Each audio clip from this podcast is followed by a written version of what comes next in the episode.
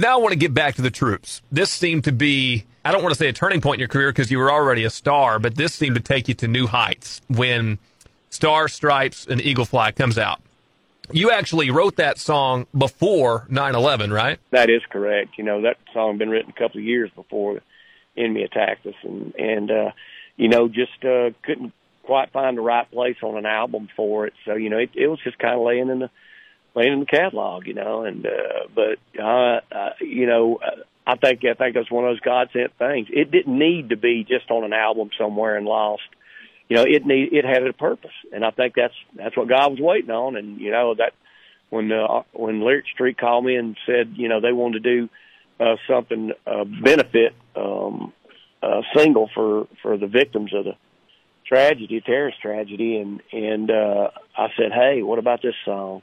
And I re I, went and recorded it then, and and man, they loved it, and it was what I wanted to say to America. I mean, you know, there were a lot of songs, um, great songs written about uh, 9/11 and what happened there. But you know, I didn't, I didn't really want a song about uh, how we'd been sucker punched by the enemy. I wanted a song about us being Americans and and us being uh, proud. And and when the going gets tough, we can we can get back up from a from a knockdown and keep on and keep on keeping on, just like we're doing right now with this virus thing.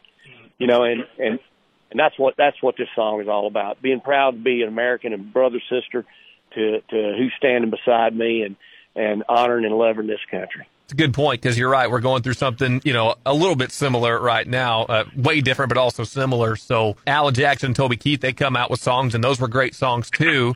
But you and Brooks and Dunn had written these songs before the tragedy actually happened, and to me, that makes it a little bit more special because you were patriotic before being patriotic was cool. You know what I mean? Well, um, you know that uh, once again, you know the the song "Got to Stand" or something got me on with the Bob Hope show, and and I loved and appreciated our troops, and and this was just another opportunity to to uh, bring everybody's attention to these folks that do so much for us.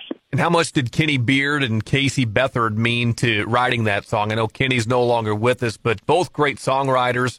Casey comes from a family of songwriters and NFL connections. I think his dad was an exec, and his son CJ is a San Francisco 49er. As a matter of fact, I, I credit uh, Kenny, you know, for that for that title, that that song title.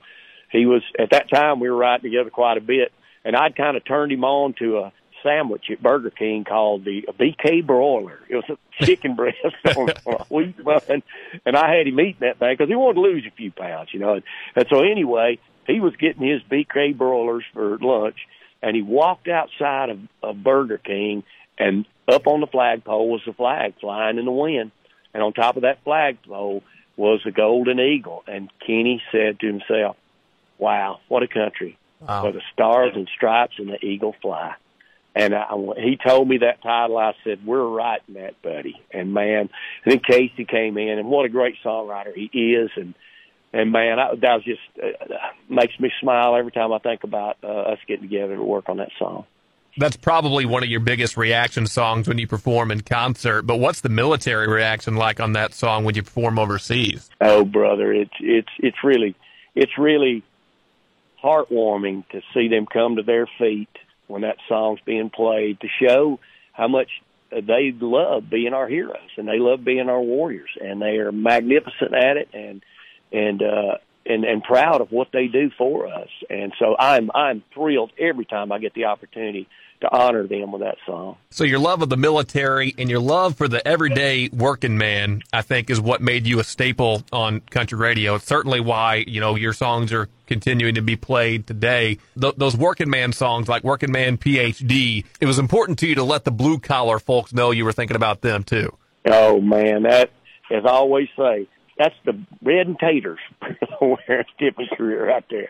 It really is. You know, we talked about um, Colin and, and Joe and Sammy a little bit. What other artists from that like '90s time period did you, did you think were doing some really good work? Oh man, I had great appreciation for all the guys. Look at uh, uh Mark Chesnutt, you know, uh, Tracy Lawrence. What the string of hits he had, you know, and, and um, heck, uh, Neal McCoy, man, Neal McCoy golly, do I admire that guy and appreciate him. Darryl Worley, he come along kind of late in the '90s, but big buddy of mine, and and got in on that '90s deal, and and uh, you know, shoot, man, I, I can I can think of uh, a lot of guys. You know, Mark Collie, great friend of mine, great songwriter, and uh, you know, just just people out there just super at what they did, and and I was very fortunate to rub shoulders with guys that that were that kind of great. Darryl was actually my second guest on the show. You, you, actually, the way you kind of talk and, and your love for the military, you guys got a lot in common. I can I can see that. I can see why you hit it off. Uh, absolutely, we are we are brothers, and and I love him to pieces, man. He is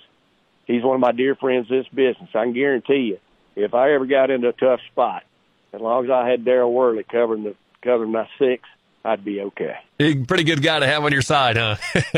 Mighty right.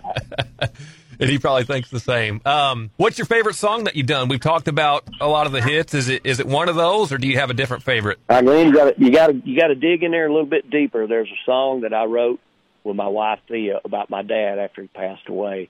It's a tune called "He Believed," and that is my favorite Aaron Tippin song because it's about my dad. And uh, so you know, it's anybody that's uh, that's a true Aaron Tippin fan uh, knows that song, and, and those that haven't had the chance to hear it, please go please go listen to it because if you want to know um, what makes me tick, you you listen to that song because my dad, my dad's my greatest inspiration in life. He was my hero, and uh, and uh, you know, so when you listen to songs like "You Got to Stand for Something" and "Stars and Stripes" and "Workman's PhD" and "Got It Honest" and "Wouldn't Have It Any Other Way," that is my dad through me.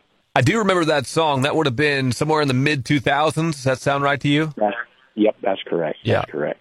Well, I'm going to find it and we're going to play it on the show. How's that sound? Thank you. Last thing for you, I know you got a you got a wine business. You're you're in the alcohol business. Tell me about that. well, I got to tell you, man, it's pretty dang successful. So I'm thinking people uh, uh, like my wine better to do my music. I need to try it then.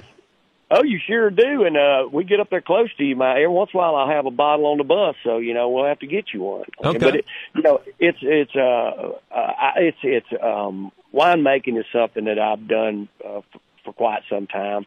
My my wife's dad kind of turned me on to wine and got me interested in it. And me being Mr. Do It Yourselfer, uh, nothing wouldn't do but for me to learn how to make wine, and so I did. And meanwhile, that rocked along for a while. And Thea and I's one of our dreams was to have us a winery at one time, but well, something better came along. We we made friends with uh, folks who go to church with us and own one of the biggest wineries in Tennessee. So we partnered up with them, and I'm the co-winemaker at at a Stonehaus Winery for our uh, for uh, our label. And so I get to go down there and make wine. It's a big house. I mean, this is awesome, and it's it's really fun to do that. Plus, this wine is just delicious. It's a cherry wine. It's called um, Kiss This Sweet Cherry Wine. So, you know, it it is awesome. I mean, people love it.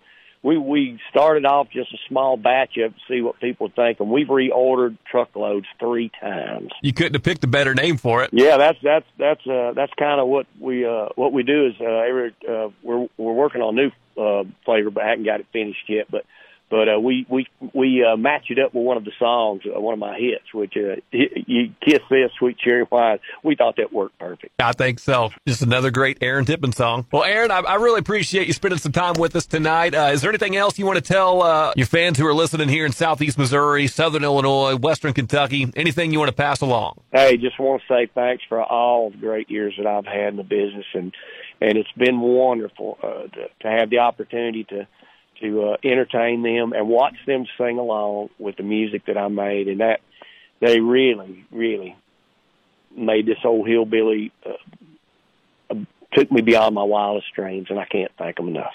Maybe the easiest interview we've done on the show yet. Just a real easy guy to talk to and one of the great guys in the business. Aaron Tippin in the Honky Tonk Time Machine. Aaron, good luck in the wine business. Well, thanks, buddy. I'll see you when I'm over there.